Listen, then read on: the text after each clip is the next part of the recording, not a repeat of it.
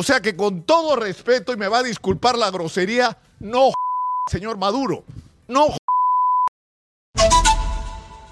Hubo el día del partido con Venezuela eh, un par de hechos, eh, digamos, eh, que no son aceptables, ¿no es cierto? Que hubieran podido evitarse. Uno es el control de identidad de los venezolanos a la entrada del estadio, que en el contexto del partido podía ser malinterpretado. Y luego el, incidente que sí eh, es penoso, el, que la policía haya impedido el contacto entre los futbolistas y sus hinchas y que haya habido situaciones de tensión. Eso no debió ocurrir, eso incluso en el caso que corresponda debería ser sancionado.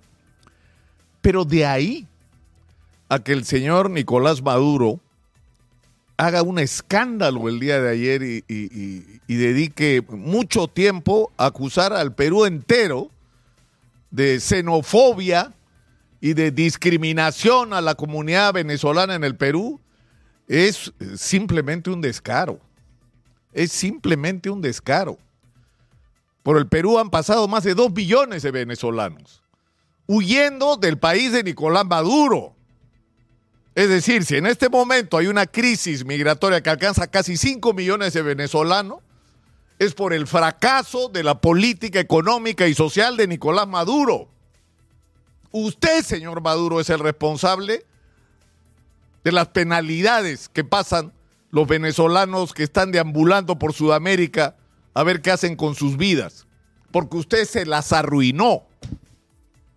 Porque Venezuela, que era un país potente, lleno de posibilidades, fue manejado de una manera tan irresponsable que lo que hicieron fue dilapidar los petrodólares que le sobraban en algún momento y en vez de invertirlo en mejorar la capacidad productiva, en diversificar la producción en Venezuela, la malusaron cuando no se la robaron, porque hay que decirlo claramente.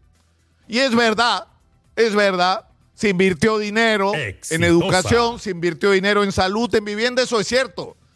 Pero de ahí empezaron a regalar dinero con bonos, como si lo que la gente necesitara fuera asistencialismo social y no trabajo. Y trabajo de calidad y productivo. Pero todo se paga. Porque así como el chavismo llegó al poder por la vergüenza en la conducción política de, de una clase dirigente corrupta y desacreditada, primero intentando un golpe de Estado y luego se dio cuenta Chávez que no necesitaba un golpe de Estado, que si iba a elecciones le ganaba a los políticos desacreditados. Ese mismo descrédito alcanzó al chavismo a través de Maduro cuando se derrumbó su política económica. Y cuando el derrumbe de la política económica, de la insatisfacción, de la molestia, de la rabia de los venezolanos por la situación que estaban viviendo, por la hiperinflación, por la escasez de casi todo, se expresó políticamente en que el chavismo perdiera las elecciones en la Asamblea Nacional, lo que tenía que haber era un proceso de renovación política democrática en Venezuela. Era lo que tocaba, dejar al pueblo de Venezuela que decida su destino. Y si el pueblo de Venezuela decidía que el chavismo no podía seguir gobernando, había que respetar esa decisión y usted no lo permitió. Usted se atornilló en el poder. Y hubo miles de jóvenes protestando en las calles pidiendo una vida distinta a la que usted les estaba ofreciendo. Y lamentablemente, porque también hay que decirlo, la clase dirigente venezolana fue absolutamente incapaz de ofrecerle a los venezolanos una alternativa. Unos arrastrados de las orejas por los norteamericanos con su torpeza en política exterior, como casi siempre, como casi siempre que decidieron bloquear, decidieron bloquear económicamente a Venezuela con la ilusa idea de que eso, si la crisis económica había llevado a que los chavistas perdieron la Asamblea Nacional, si los asfixiaban económicamente se iba a terminar de caer Maduro y no se cayó.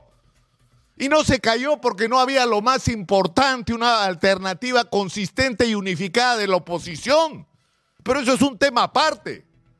O sea, no nos puede ahora el señor Maduro echar la culpa a nosotros de lo que están sufriendo los venezolanos. Nosotros los hemos acogido sin condiciones.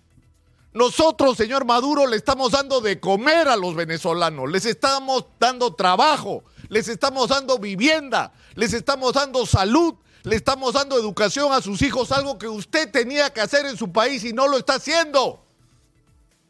Usted ha hecho que los jóvenes de su país huyan de Venezuela, un país maravilloso, porque es insostenible vivir en Venezuela por usted. O sea que no venga con historia de que nosotros somos xenófobos. Nosotros nos hemos pasado al otro extremo. Los hemos recibido sin condiciones, sin requisitos, y eso nos ha expuesto a lo que estamos viviendo que junto con la inmensa mayoría de buenos venezolanos han entrado ladrones, asesinos, criminales. Suyo, señor Maduro, de lo que usted tenía que hacerse cargo. O sea que con todo respeto, y me va a disculpar la grosería, no, señor Maduro, no, no tiene usted derecho a decir las cosas que ha dicho porque ofende no al gobierno, que no nos importa un comino, ofende a los peruanos a la bondad de los peruanos, a la tolerancia de los peruanos.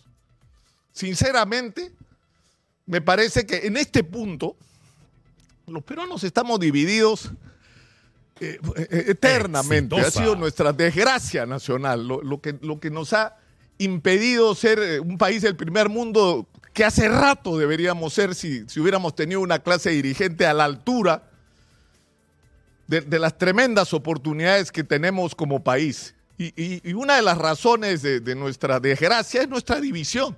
Pero yo creo que hay temas en los que deberíamos estar de acuerdo y ese tiene que ser uno.